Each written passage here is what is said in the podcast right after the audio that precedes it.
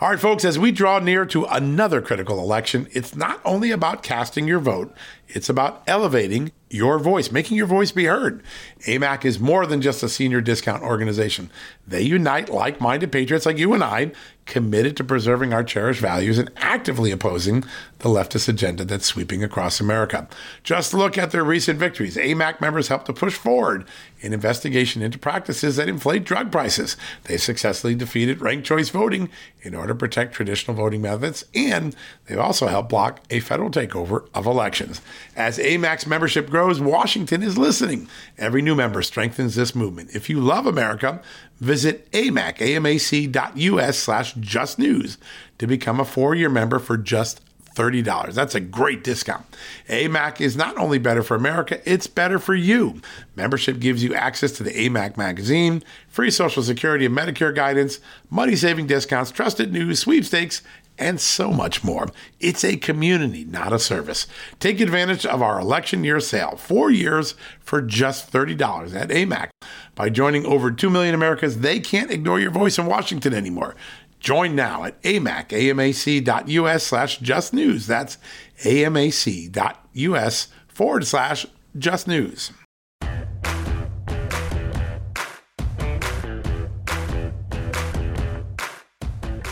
Hello, America.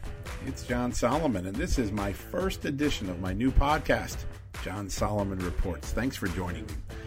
I'm really excited about this new project. It's part of a larger effort that I've launched called justthenews.com, where we're going to have a bunch of reporters, people like David Brody, Sharyl Attkisson, myself, uh, big names in journalism that are committed to just giving you facts and letting you make up your own mind. That's what this podcast is about.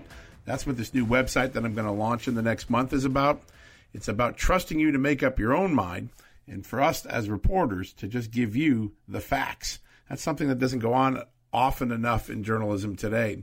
Too many of reporters are out there trying to give you their opinion or to submit opinion, speculation, political spin, and masquerade it as though it were fact. And so uh, I hope you tune in every Tuesday and Thursday. We'll be doing this podcast. We're going to have big interviews. We're going to break some big stories. And we're going to talk to people who are really in the know, not just people that are sent out with talking points and spin jobs to try to deceive the American public. So, um, a couple rules of the road as we get started here. Like I said, we're going to broadcast every Tuesday and Thursday. The podcast will be available at 3 o'clock Eastern Time each of those days.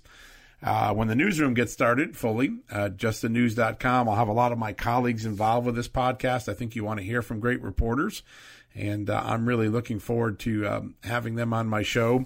We'll always try to have uh, a big uh, newsmaker, somebody in the know, somebody that's involved in what's going on in Washington, around the world on the campaign, and, and have an honest conversation. That's what this is about. Uh, third, I promise you, I'm not going to give you any opinion, no spin. I'm going to try to stick to the facts, facts you might not have heard of before, or facts that aren't being talked about enough. But my job here is not to be a pontificator. I want to just be a reporter and give you facts so you can make up your mind, go to the water cooler, go to the dinner table, uh, and talk to folks around you and be able to be more informed than some of the things you get in the media today. So that's what this is really about. Uh, we're not going to dramatize. We're not going to make up stuff. We're not going to opinionate. Uh, you got enough of that in the mainstream media already. This is all about the facts. So when you tune into John Solomon Reports, I hope you'll get something that's a buffet of facts and nothing more than that. Um, now we're going to go to commercial break in a second. Before we do, I want to tell you what we're going to try to accomplish today. First off, I've got to respond to this guy Lev Parnas. You know this fellow that's out on TV on Rachel Maddow, CNN. Uh, now, I had a lot to do with him. I know who he is. I, I dealt with him as a journalist, but the story that's out there in the mainstream media is not accurate. And I'm going to give you the real facts about what really happened between Lev Parnas, myself, Rudy Giuliani, and myself. We're going to just give you honest truth here. And uh, another thing I want to do is I'm, uh, I hope you'll like this. This is a, a segment I want to try to do as often as possible.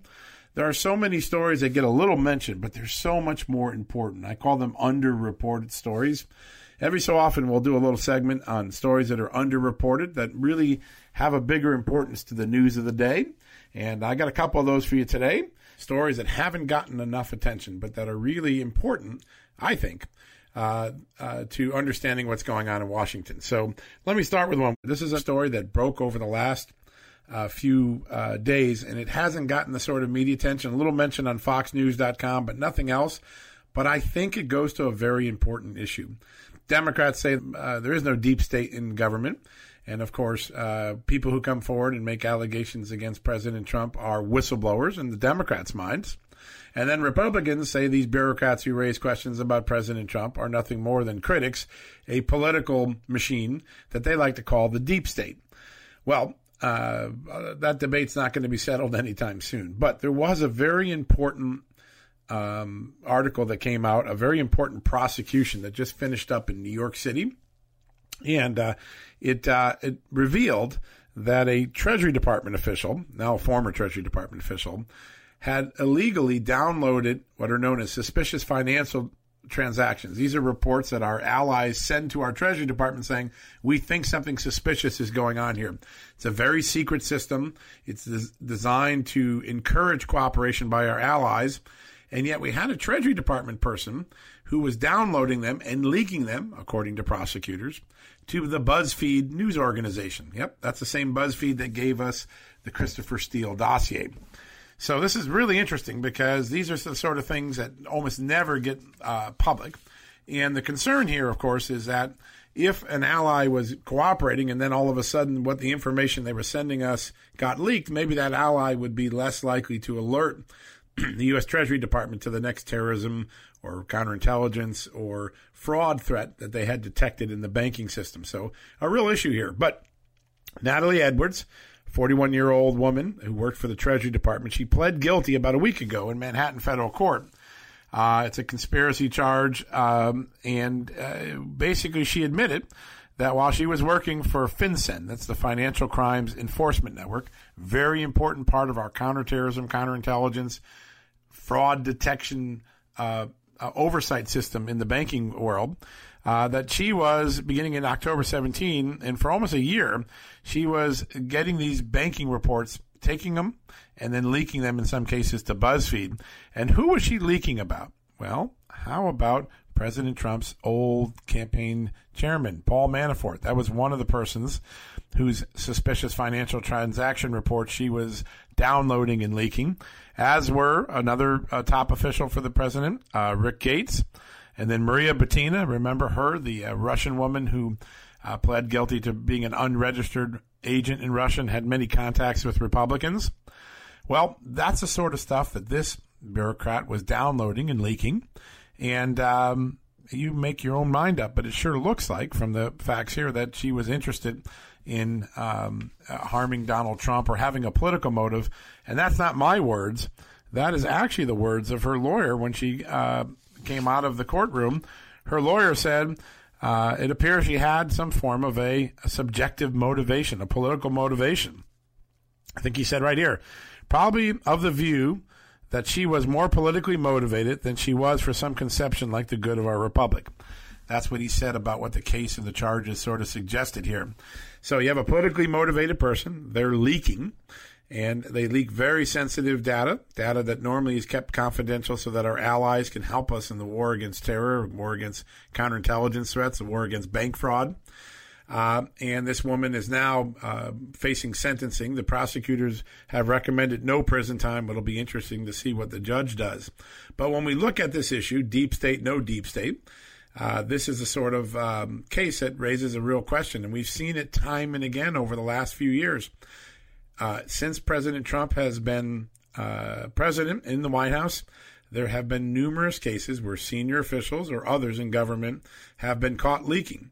Uh, we've got uh, James Comey leaking his memos of those private conversations with the president uh, about Russia. We've got Andy McCabe under investigation for leaking. We saw a media leak strategy all discussed in the Pete Strzok Lisa Page documents. And my understanding is the Justice Department Inspector General Michael Horowitz is wrapping up another investigation now that he finished Russiagate, uh, looking into the culture of leaking at the FBI. But it's these sort of cases, like uh, uh, Natalie Edwards here in uh, New York City, that give the Republicans some fodder for claiming there's a deep state, and for Democrats, I'm sure they're going to portray Natalie Edwards just like they've portrayed the whistleblower in the Ukraine case and some of Pete Strzok and, and others as whistleblowers. And uh, that debate is going to go on, but this case in New York deserved a lot more attention than it got.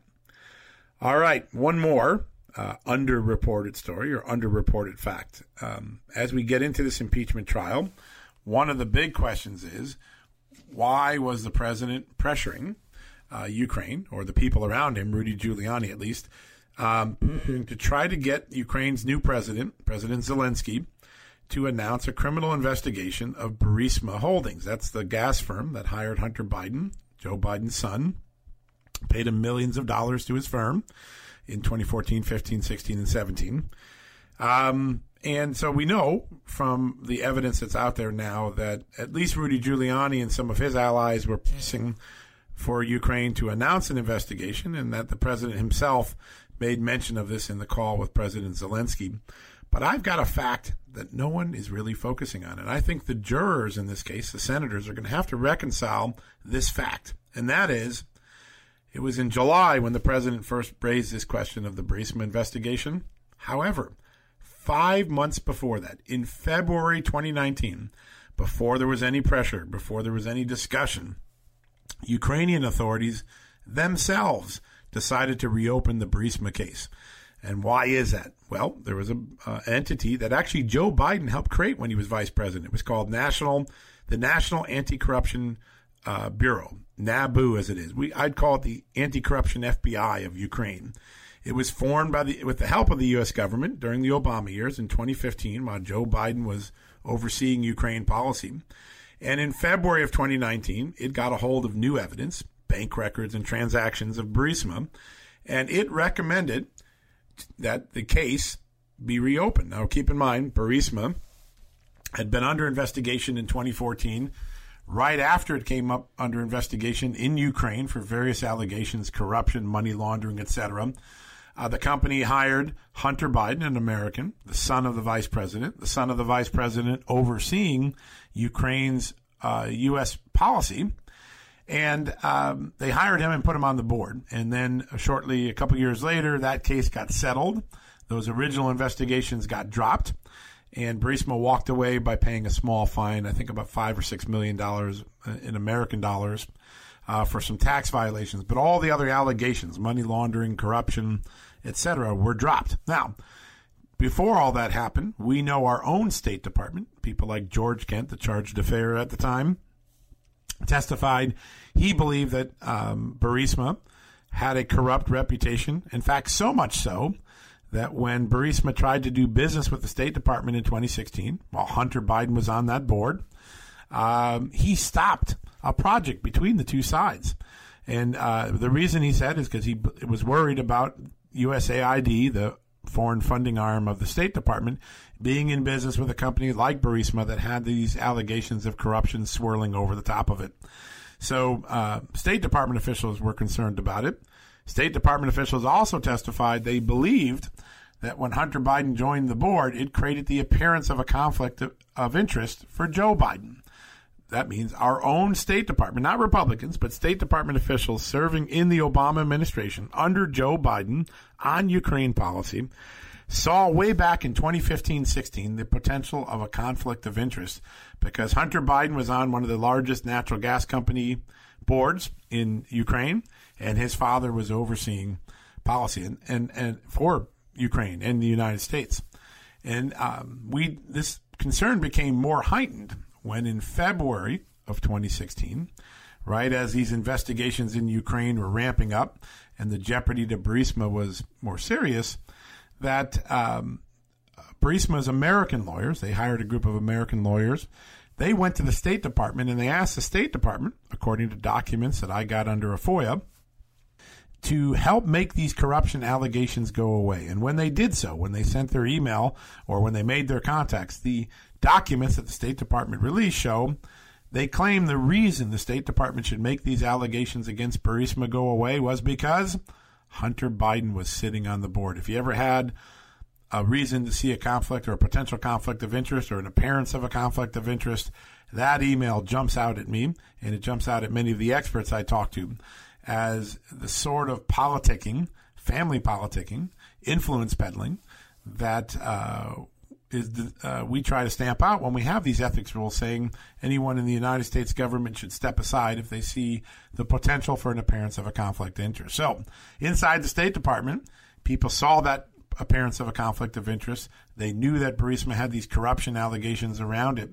Now, that case gets settled in 2016. Fast forward to 2019, new evidence surfaces, new bank records, new accounting records, new ledgers in NABU, not exactly a Donald Trump organization, but actually one that was for, uh, founded by Joe Biden back in 15, it recommends publicly that the case be reopened against Burisma. In February of 2019, they recommend that the prosecutors in Ukraine file what is known as a notice of suspicion.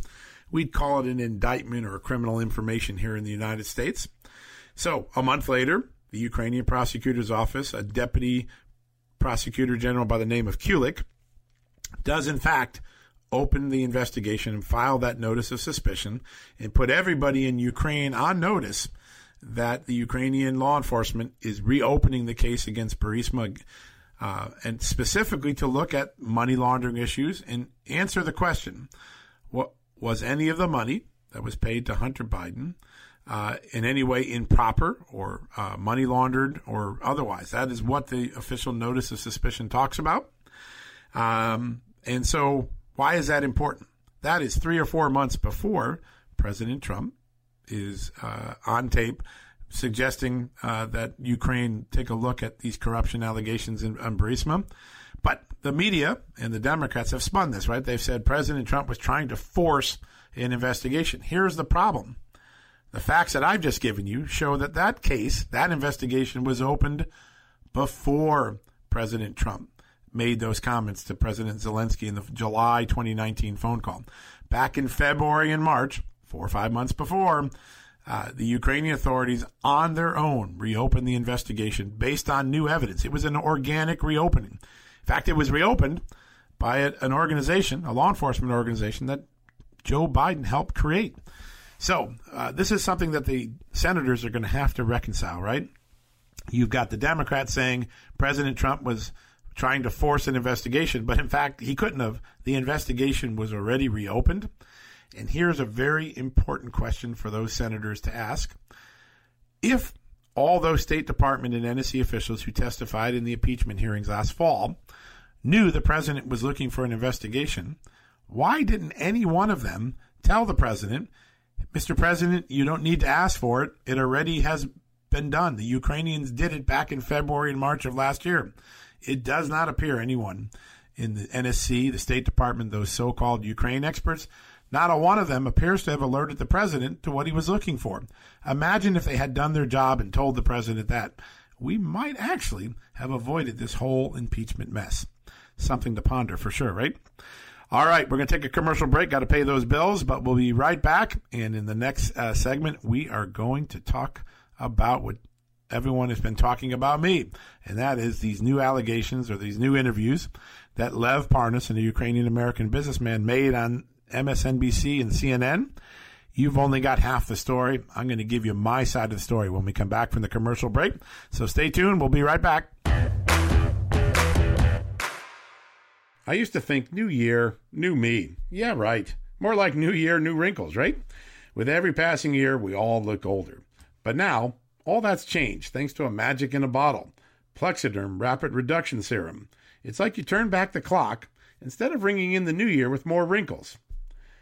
Plexaderm is a clinically studied serum that visibly eliminates your wrinkles, crow's feet, and under eye bags in just a few minutes. It's the easiest New Year's resolution you'll ever make. All you have to do is apply this powerful serum to your problem areas, and within 10 minutes, you're transformed. And the best part is no surgery, no Botox, nothing dangerous. It's all natural. Simply put, those using Plexaderm are blown away by the results. Ring in 2020 with confidence, knowing that Plexaderm is going to give you a smooth, younger looking skin in just minutes. The best part is, it goes on clear, so nobody even knows you're using it. So leave your under eye bags and wrinkles in 2019 with Plexaderm. Bye bye bags and wrinkles. Hello to a new me.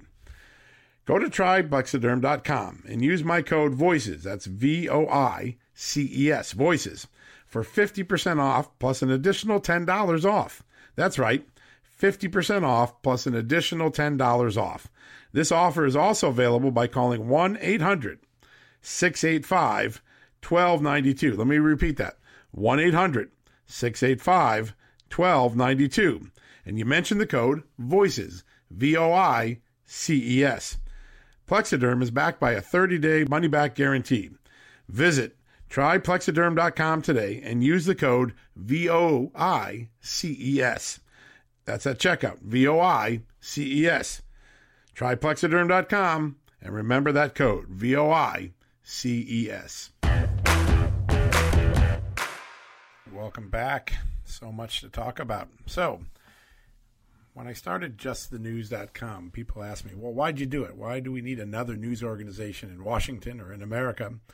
And I said over the last few years, uh, everywhere I've gone, people have asked, is there a place I can go where I don't get opinion, where I don't get speculation, where I don't get spin, where I can just get straight news, facts that I can make my mind up myself with? Um, and over the last week, there was an episode that only reaffirmed more why I did what I did, why I started this news organization. And that is uh, a former Ukrainian American businessman that worked with me on a few stories back in uh, March, April, and May. A guy named Lev Parnas suddenly showed up on television on MSNBC's Rachel Maddow and on the CNN shows. And he made a series of statements about me and the work he did with me as a source, as a facilitator.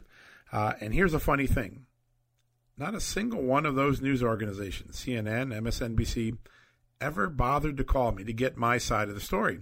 I think that kind of validates why I started justthenews.com. Reporters should care about both sides of the story. So, Lev Parnas speaks. Let me help everybody set the table. In March, April, and May of last year, I wrote a handful of stories that um, uh, raised questions about three things. One, uh, there was a dysfunctional relationship between our U.S. Embassy in Ukraine and the prosecutors who fight corruption in Ukraine. That's a very important partnership. If it does not work, we're never going to root out corruption in Ukraine. That uh, country so close to Russia, that's one of our most important allies in the region. So that's one of the storylines I developed and documented very carefully. The second storyline is that Joe Biden and Hunter Biden created the appearance of a conflict of interest when uh, Hunter Biden went to work for a Ukraine natural gas company under investigation at the same time Joe Biden was taking over U.S. Ukraine policy, and that that appearance of a conflict of interest became worse when in March of 2016 Joe Biden forced the firing of Ukraine's general prosecutor, the very man who was investigating his son's company, Burisma. Uh, and Joe Biden did so by threatening, in his own words, this is on videotape, by threatening to withhold $1 billion of USA to Ukraine if Ukraine did not fire that prosecutor. Now, I never reported that Joe Biden fired the prosecutor specifically uh, because he wanted to stop the investigation. Some people suggested I did. I didn't. I just simply pointed out that the timing of the termination of that prosecutor under pressure from Joe Biden coincided with the investigation of his uh, uh, of the company, Burisma Holdings, that employed Joe Biden's son, and not only employed him, paid his firm, Hunter Biden's firm, millions of dollars. That's a lot of money, especially in Ukraine. All right, so that's the table. Now, over the last few weeks, there's been a lot of fact and fiction bantied about. And one of the suggestions is well, Rudy Giuliani, the president's lawyer, was in investigating the same stuff. We had a common person between us, a guy named Lev Parnas, who provided information to Mr. Giuliani and provided it to me, and therefore I must have engaged in a conspiracy with uh, the president's legal team to uh, publish these stories or to smear the U.S. ambassador in Russia, uh, excuse me, in Ukraine, or uh, to create a political firestorm that's now at the heart of this impeachment inquiry. That's a really simple storyline except it's just not true. So let me give you the real facts of what happened, and I'll explain exactly what my relationship was with Lev Parnas.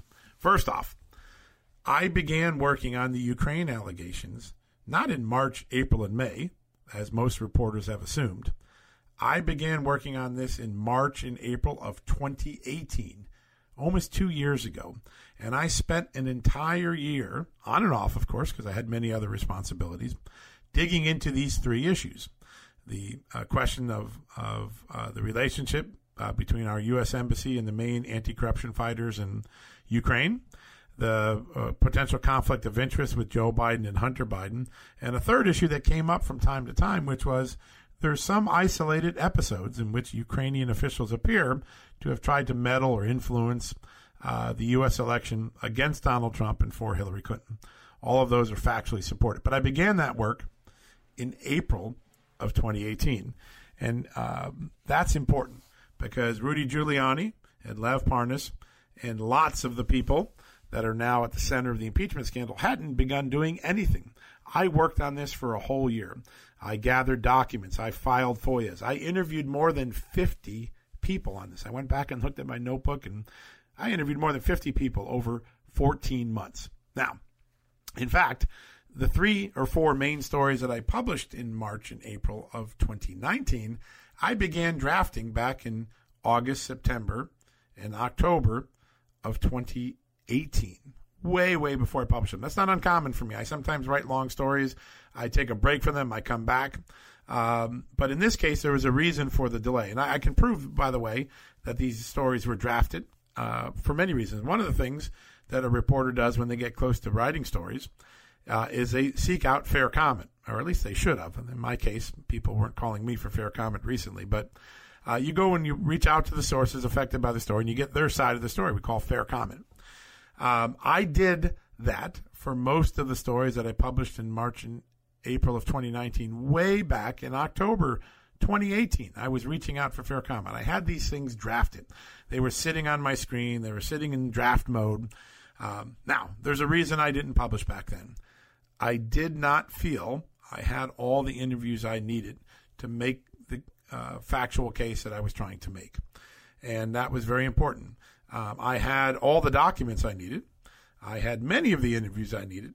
I had many people involved with Ukraine who were talking on background. Uh, it's a fancy journalism term, means anonymously, meaning they would give me quotes, but they wouldn't lend their name to it. And I didn't feel good about writing about a country like Ukraine, where corruption is endemic, when um, uh, when people were talking anonymously. So I held out and I pressed and I persevered for months more, trying to get people to go on the record. Hey, if you're going to make an allegation or you're going to raise a concern, at least have the courage to go on the record and say it. more people in Washington should try this. It's actually uh, therapeutic if you do it. Uh, so I set the stories aside for a while because I wasn't making progress.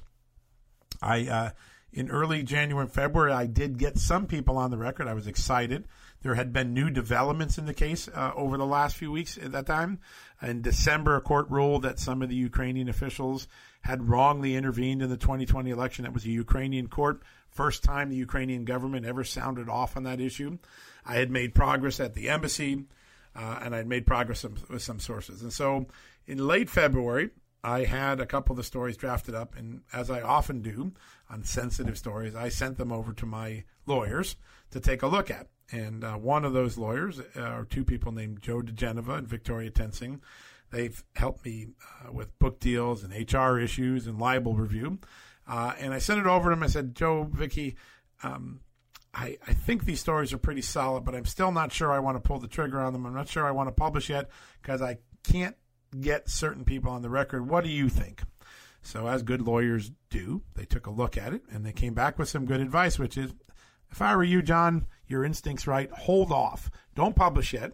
Let's try to get those on the record interviews that you've been trying. Don't don't stop persevering. Now, I was lucky. It turns out Joe and Victoria have a lot of relationships in Ukraine. Uh, they were doing business there, and they had a fella that they thought could help me. His name was Lev Parnas. He's a Ukrainian American businessman, uh, been in the Republican circles for a long time. So Joe and Victoria decided to set up a lunch where I could meet Lev Parnas and tell him what I was struggling with and see if he could help me out. Now, that happened, and we got together, and I got to meet Lev. He gave me his bona fides. Uh, he told me who he knew, and I told him what I was looking for. I was looking to interview on the record on camera so Americans can look people in the eye and see them. A couple of the prosecutors in the Ukraine General Prosecutor's Office who were deeply involved in these issues, whether it was uh, with the U.S. Embassy or with uh, uh, interference in the U.S. election. I wanted to get to the people on the front lines, the, essentially the Attorney General of Ukraine, a guy named Yuri Lutsenko, and some of his career prosecutors. So when we get back from the break, I'm going to tell you what happened after Lev and I got together and what he actually did for me and what he didn't do for me. All right, stay tuned. We'll be right back from the break. 2020, a new year. It's the perfect opportunity to take your business to the next level by hiring the right people. But finding qualified candidates can be challenging. ZipRecruiter.com slash begin makes it easy. ZipRecruiter sends your job to more than 100 of the web's leading job boards. But they don't stop there. With their powerful matching technology, ZipRecruiter scans thousands of resumes and finds people with the right experience and invites them to apply to your job. As applications come in, ZipRecruiter analyzes each one, spotlighting the top candidates so you never miss a great match. It's so effective that four out of five employers who post on ZipRecruiter get a quality candidate through the site within the first day. And right now, my listeners can try ZipRecruiter for free at this exclusive web address, ziprecruiter.com slash begin. That's ziprecruiter.com slash B-E-G-I-N. ziprecruiter.com slash begin. ZipRecruiter, the smartest way to hire. All right, welcome back. The Lev Parnas story continues. All right, so when we last were talking, I told you about the lunch I had with Lev Parnas that my attorneys, Joe and Victoria, set up. And um, this has been made to sound like it was some scurrilous scandalous smear job operation in which Rudy Giuliani and I and others uh, participated to try to get rid of an ambassador or create a scandal where none was. That's that's the allegation that's out there. I'd like to beg to differ. So when I got to know Lev, I you know the first thing you do when you're using someone as a source or facilitator, in this case, because he really wasn't giving me any firsthand information. Lev was never going to be quoted and never was quoted in any of my stories, but he was helping me get to people that did know the real story, like the prosecutors. Uh, Lev told me he had a relationship with Rudy Giuliani. At some point early on, when I did a few of the interviews that Lev helped arrange, I found out that Rudy Giuliani uh, was researching some of the same issues I was, some were different. And I asked, hey, could you reach out to Rudy and see if he could help me on this? Uh, there's nothing wrong with that. It's good for a reporter to have as a source, potentially, um, the president's uh, own uh, personal attorney. But when I got the chance to meet with Rudy in late March, which, by the way, had already published a couple of my stories already, uh, Mayor Giuliani told me he wasn't ready to share his Ukraine research with me, that he was thinking of giving it to the FBI or the State Department, and that he'd keep me in the loop, uh, and that, um, uh, but it was not time for me to get any information. So, one of the bogus narratives that are out there is that Rudy Giuliani helped seed my stories, that I conspired with him, uh, that he gave me information. Now, by the way, it would be nothing wrong if Rudy Giuliani shared information with me, or I accepted information from Rudy Giuliani and then checked it out to make sure it was factual before I uh, published. But in this case, it turns out while I tried to get Rudy Giuliani to help me, he wasn't ready yet. So I published my stories based on what I had. In fact, Rudy Giuliani didn't give me his files to look at until the end of May, right around Memorial Day. By that time, all the stories that are in controversy today in the impeachment trial that I had written it for The Hill were already published. That's when Rudy gave me his stuff, after I had already done my work. So take that fiction and let's compare it against the facts. The fiction is Rudy Giuliani seeded my stories. The fact is Rudy gave me his stuff after I published my stories. Now, I tried to get it from him early, but it didn't work out for me. So, what how did I get to the point of feeling comfortable to publishing my stories? Well, the answer is simple.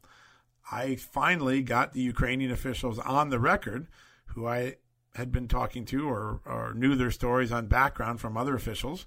Uh, I didn't want to publish anonymously, and so I got uh, Lutsenko, the Attorney General of uh, Ukraine, essentially. The, we call him the prosecutor general there, and two of his deputies that were on the front lines of this investigation to speak on the record. At that point, I had documents.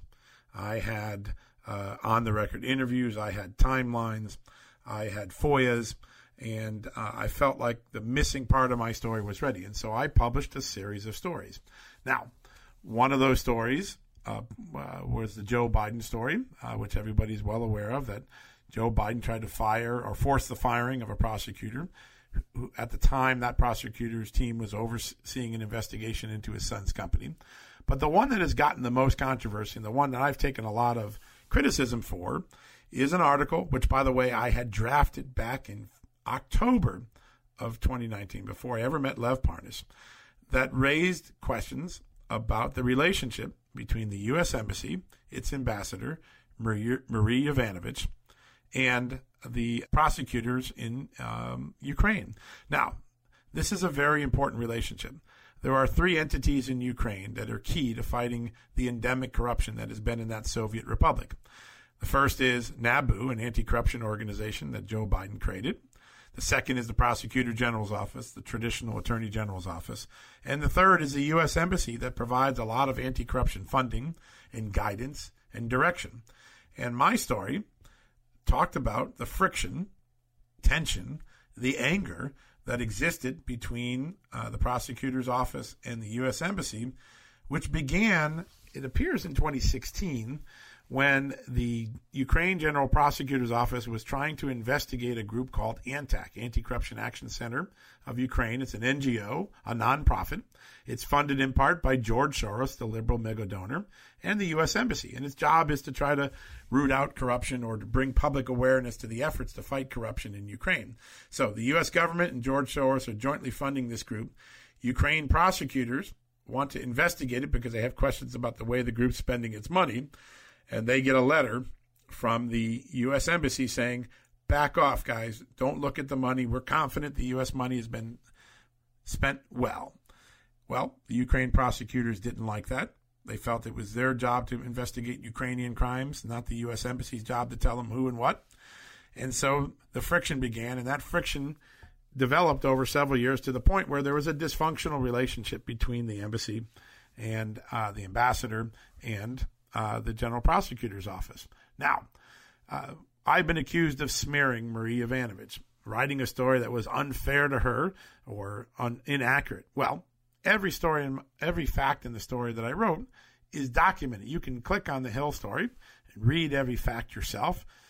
Lutsenko said what he said, but unlike someone who would smear the ambassador, I called the State Department and asked for comment.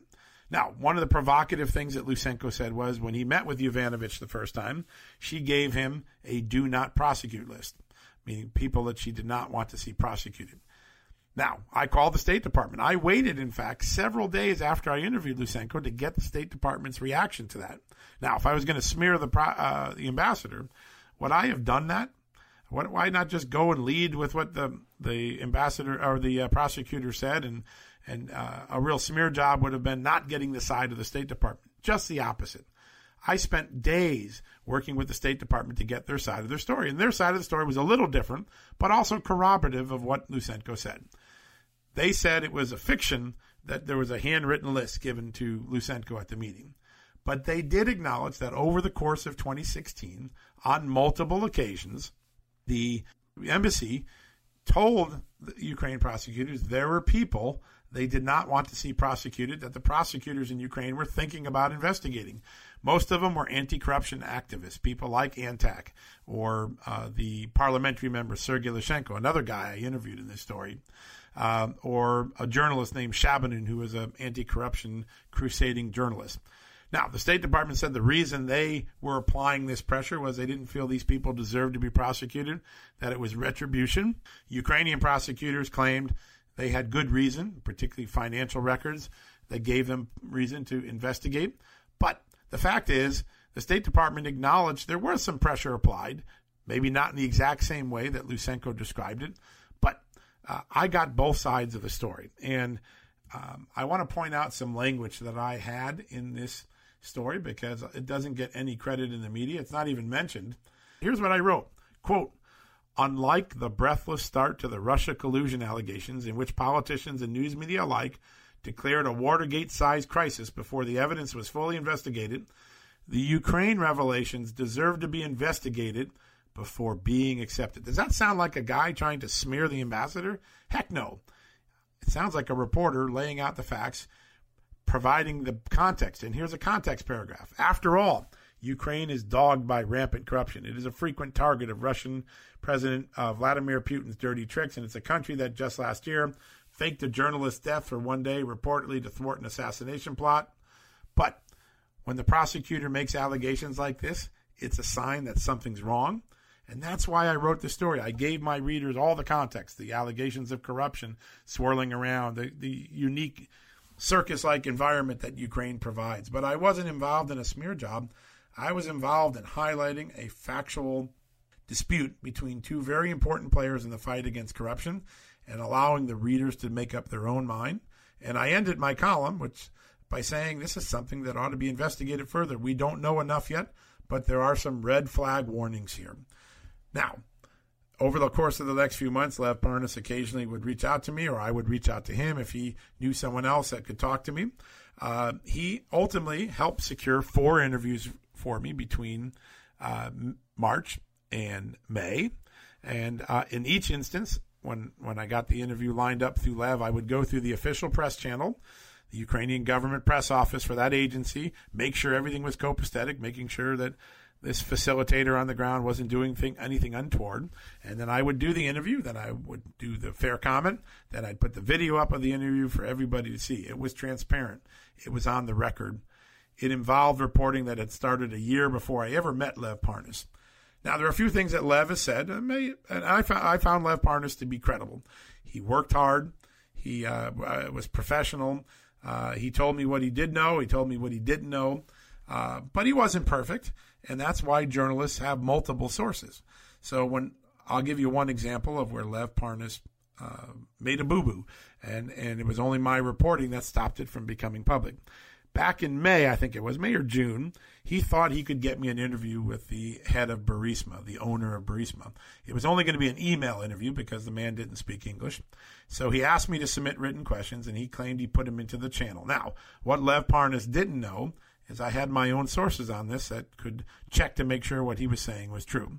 So Lev Parnas put the questions into this guy, uh, he thought, and the questions came back in answers over several days later. And I looked at them and I knew they were inaccurate because I had had a lot of dealings with people around Burisma and I just did not believe the answers had come in from Burisma's owners. So I made Lev Parnas go back and double check saying, hey, I don't think these are really the written answers of the guy, Mr. Zlochevsky. Can you go back and check? And sure as heck, he went back and checked and found out he had been duped or fooled, that these really weren't Mr. Zlochevsky's answers. And that's what a good journalist does. He checks even when his own facilitator is doing something. Is it accurate? So I killed those questions and those answers. I never used them because that's what reporters do. That's part of the reporting process. Now, there's another thing he said recently, as um, he has clearly become soured on President Trump. He said that uh, I facilitated his communications with an oligarch by the name of uh, Dmitry Firtash.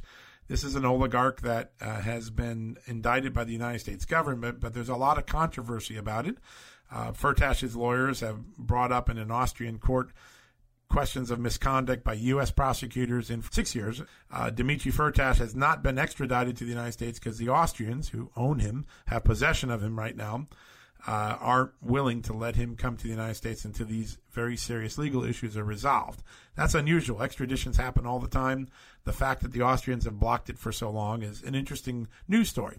So I was pursuing that because some of the same embassy characters that I had worked with or had focused on in other stories were involved in the Dmitry Firtash case. And for months, I was working with a Democratic lawyer named Lanny Davis, well known in Washington, a Democrat. He was representing Firtash. He felt strongly his client was wrongly accused. And uh, Lanny and I had set up the potential to interview Mr. Firtash in the late spring or early summer. And unfortunately, due to circumstances, including an unfavorable court ruling that Mr. Firtash that went against Mr. Firtash, the interview got canceled. It happens. Happens all the time in journalism. But uh, I want to keep persisting. So I went back to my occasional fixer, my occasional facilitator on the ground, Lev Parnas, who had so far proven pretty pretty good at getting interviews. You know, the Burisma interview aside, he had done a good job lining up. I said, "Do you know anyone in Firtash Circle who might be able to get this interview back on track.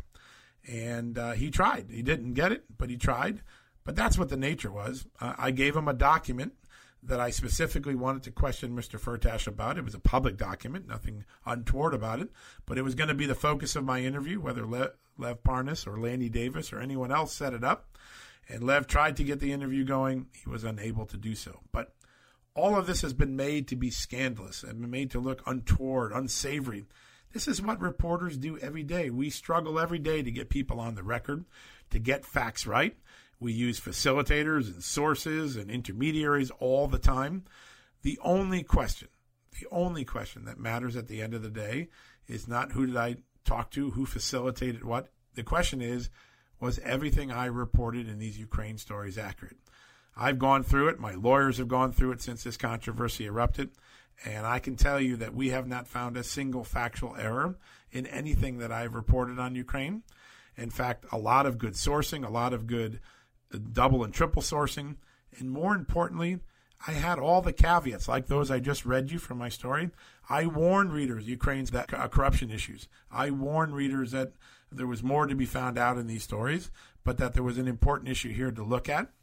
None of that is getting reported accurately by the media today. And so thank you for giving me the time today here at John Solomon Reports to lay out this part of the story, to tell you what really went on, to demystify and to be transparent about my relationship with Lev Parnas, how I wrote the stories. What went on between Lev and I is what goes on between reporters every day. And in fact, Lev Parnas would tell me often that there were many other reporters he talked with or talked to or tried to help some who wrote stories on Ukraine after my stories.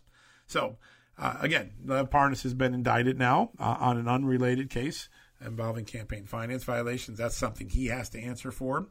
He used to be, at least by his own statements, a supporter of President Trump. He seems to have turned against President Trump. But at the end of the day, what went on between him and I, what went on in these stories was the normal course of journalism where a reporter tries to get things on the record, not anonymously, holds things, gets fair comment, gets context, gives the reader the warnings they need to know about when you're writing about Ukraine. And I hope that you take that into account. Those are facts that are not often mentioned in the media today, but I hope they give you a better sense of what I was trying to do. Uh, at the end of the day, the Ukraine story is about a dysfunctional relationship where we had a vice president's son cashing in on a Ukraine gas company under investigation while his father oversaw U.S. Ukraine policy. We had an embassy that had a dysfunctional relationship with the very entities that were supposed to fight corruption and spend U.S. aid on fighting corruption. And that dysfunction can't be good for the American taxpayer. And finally, we had a, we didn't talk much about it today, but we've had a few episodes, not widespread, not as widespread as Russia, but a few episodes in which Ukraine officials tried to meddle in the U.S. election by writing op eds or uh, meeting with a DNC operative who was looking for dirt on Donald Trump. Uh, and those things ought to be investigated. That's why I wrote the columns I did in March, April, and May. Nothing nefarious, no political motive, wasn't trying to help or hurt Donald Trump, wasn't trying to help or hurt Joe Biden. I was trying to give the American public facts so they could make up their own mind about these very important issues, which now are at the heart of the impeachment trial. So that's my story for today. That's John Solomon Reports, the very first edition. I can't thank you enough for listening. Please share this with your friends. Have them subscribe if they're interested. John Solomon Reports on iTunes, on Stitcher, on all the places where you like to listen to podcasts and spread the word. In my next podcast, I'm hoping to talk to one of the jurors in the impeachment trial, a senator who has a very unique perspective on Ukraine and President Trump and on this upcoming impeachment trial that's just beginning here in Washington. So stay tuned. Thanks again. Have a good day. We'll be back in touch soon. Folks, everyone knows the next medical crisis is just around the corner, whether it comes in the form of a pandemic or something much more mundane like a tick bite you and your family need to be prepared. That's what we learned from this last pandemic, right? That's where the wellness company comes in. You know the wellness company. We have their great doctors like Dr. Peter McCullough on all the time on our shows. The wellness company and their doctors are medical professionals that you can trust, and the new medical emergency kits are the gold standard when it comes to keeping you safe and healthy, and most importantly, prepared. Be ready for anything. This medical emergency kit contains an assortment of life saving medications, including ivermectin and Z-Pak. The medical emergency kit provides a guidebook to aid in the safe use of all of these life saving medications, so you know what you're doing. From anthrax to tick bites to COVID and even the bioweapon like the plague, the Wellness Company's medical emergency kit is exactly what you need to have on hand to be prepared. Rest assured knowing that you have emergency antibiotics, antivirals, and antiparasitics on hand to keep you and your family safe from whatever the globalists throw your way. Go to www.twchealth slash just today in order. That's twc.health slash just and use the promo code just news to save 10%. At Just the News, we break the stories others in the media ignore or are too afraid to tell. We did it on Russia collusion, Hunter Biden, and the security and intelligence failures that preceded January 6. Our stories have real impact and reach because we stick to the facts. I'm John Solomon. You can help me expand our honest, unvarnished, and unbiased reporting by becoming a premium member at Just the News. You'll get an ad-free experience and exclusive member-only access to events, and you'll be helping us dig up more truth. Join today at justthenews.com slash subscribe.